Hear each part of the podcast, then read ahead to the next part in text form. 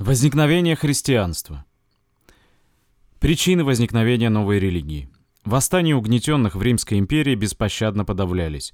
Железные легионы Рима казались непобедимыми, а империя несокрушимой. Угнетенные теряли надежду добиться освобождения в борьбе с угнетателями. Рабу лишь смерть приносила избавление от непосильного труда, унижений и побоев. Исчезала у угнетенных вера в старых богов, которые не облегчили их страданий.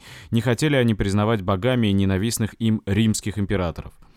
Бессильные в борьбе с эксплуататорами, угнетенные сохраняли лишь надежду на могущественного и справедливого бога, который принесет им освобождение и накажет мучителей. С нетерпением ждали они этого доброго бога. В первом веке появились сказания о том, что на земле жил Бог под видом человека, родившегося в Палестине. Называли его Иисус Христос. Переходя из одного селения в другое, он учил, что скоро Бог установит справедливость. Иисус будто бы превращал воду в вино, воскрешал мертвых, совершал и другие чудеса. Римляне распяли его на кресте, а он, хотя и был могущественным Богом, но покорно терпел страдания и умер. На третий день он воскрес и вознесся на небо, но обещал вернуться, чтобы судить живых и мертвых. Иисус будто бы говорил, что души всех людей, императоров, богачей, бедняков, рабов предстанут перед ним на страшный суд – Дела и даже мысли каждого человека будут взвешены на весах. Тех, кто поверит в Иисуса как в Бога и будет терпеливо переносить страдания, Он обещал щедро наградить в загробной жизни. Их душам обеспечено вечное блаженство в раю, независимо от того, из какого народа они происходили. Души остальных людей, особенно злых и жестоких и поклонявшихся другим богам, будут осуждены на вечные муки в аду. Сказания об Иисусе Христе возникли на основе древних мифов об умерших и воскресших богах, о душах людей и о загробном царстве. В конце первого-второго века эти сказания об Иисусе Христе были записаны. Их назвали «добрые вести», по-гречески «Евангелие». Разные Евангелия рассказывают по-разному о жизни Иисуса. В них много противоречивого и невероятного, но это были те вести, которых с нетерпением ожидали угнетенные. Первоначально христианами были рабы и бедняки. Они верили утешительным для них рассказам, в которых было обещано наградить их за страдания и наказать их мучителей. Люди, поверившие сказаниям об Иисусе Христе, называли себя христианами, а свою религию – христианством. Христианские проповедники переходили из города в город, из страны в страну, рассылали свои послания. Христианство стало распространяться по всей Римской империи. Среди христиан появились люди разных народностей – евреи, греки, римляне, египтяне, галлы и многие другие. Христиане объединялись в общины, члены которых вместе молились, слушали чтение Евангелий, отмечали свои праздники. Эти праздники существовали еще в древних религиях, но были приспособлены к новой религии. Так рождение Иисуса праздновалось 25 декабря, когда начинал прибавляться день и как бы рождалось новое солнце. Воскресение Иисуса праздновали весной. Этот древний праздник весеннего воскресения природы был почти у всех земледельческих народов. Признали христиане и древний миф, рассказывавший, что Бог создал мир в шесть дней, вылепил первого человека из земли и вдохнул в него душу.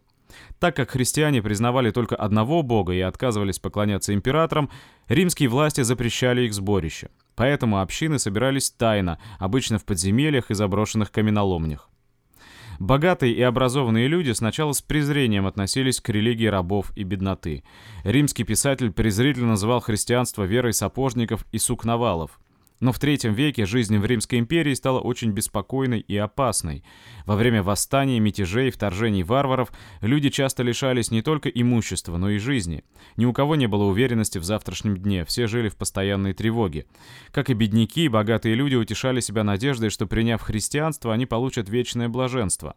К тому же упадок науки и просвещения, вызванный общим упадком империи, способствовал распространению религиозных верований. Главным же было то, что богатые люди поняли, как выгодно им христианство. Проповедуя терпение и покорность, они отвлекали рабов и бедняков от борьбы с эксплуататорами.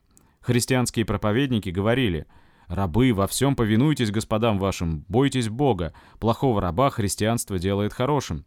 Император Диоклетиан, требовавший от всего населения империи полного себе подчинения, подверг христиан гонениям, заключению в тюрьму, ссылкам, казням. Однако и суровые меры не помогли. Число христиан как среди бедноты, так и среди богачей продолжало расти. Богатых христиан, жертвовавших для спасения своей души деньги на нужды общин, нередко избирали священниками, руководителями общин и епископами, что по-гречески значило «надзирателями». Епископы надзирали за общинами целой области, то есть были их начальниками. Епископы поддерживали друг с другом связи. Образовалась организация христиан, объединявшая тысячи общин и управляемая епископами. Ее называют христианская церковь. Она приобрела большое влияние среди населения империи. После правления Диоклетиана вновь начались войны между полководцами за императорскую власть. Победителем в этой кровопролитной борьбе стал Константин. Он отличался энергией, беспощадной жестокостью и коварством. Для захвата и удержания власти Константин нарушал клятвы, предательски убил своего союзника, умертвил родного сына, заподозрив его в том, что тот хочет занять престол. Чтобы укрепить и возвысить императорскую власть, Константин еще больше увеличил численность армии, чиновников и сыщиков. Он окружил себя еще большей роскошью. Все это требовало огромных средств, налоги еще больше были повышены.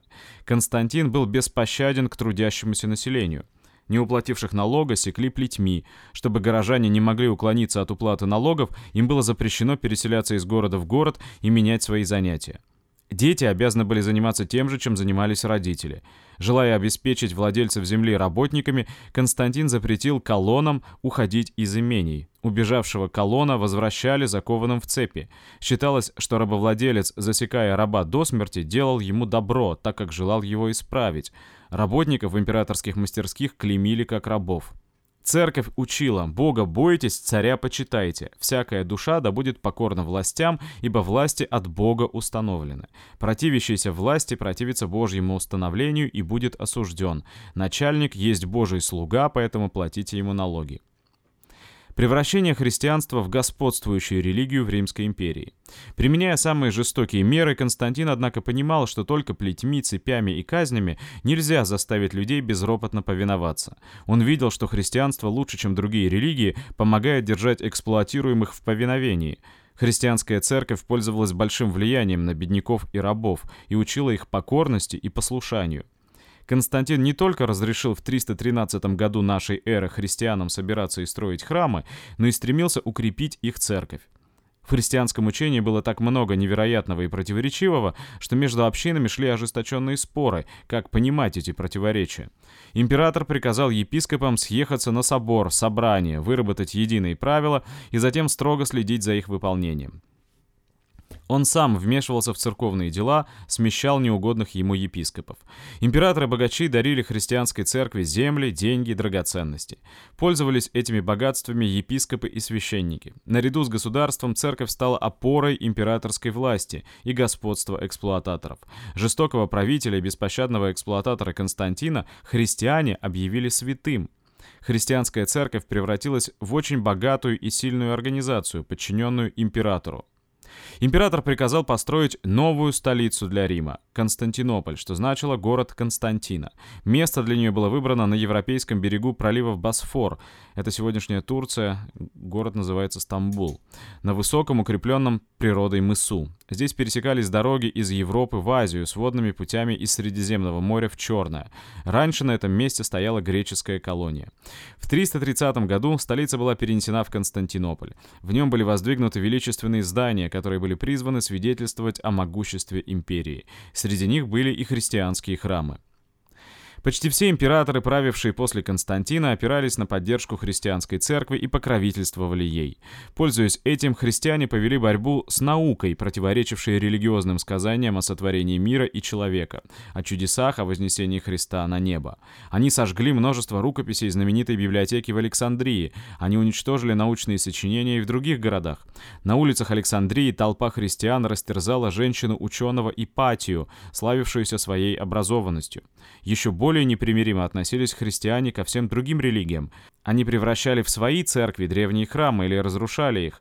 В храме Афин Парфеноне и в знаменитом купольном храме Рима Пантеоне шли христианские богослужения. Христиане разбивали идолов, статуи богов, героев, императоров, разгромили храм Осириса в Египте. Погибло множество произведений искусства. В конце IV века были запрещены в Римской империи все религии, кроме христианской. Император запретил даже Олимпийские игры, посвященные Зевсу.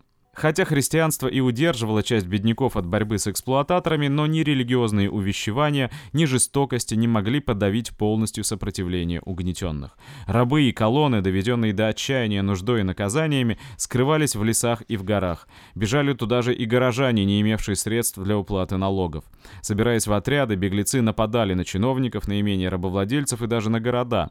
Хозяйство Римской империи пришло в полный упадок. Жестокие меры еще больше разоряли и озлобляли трудящихся.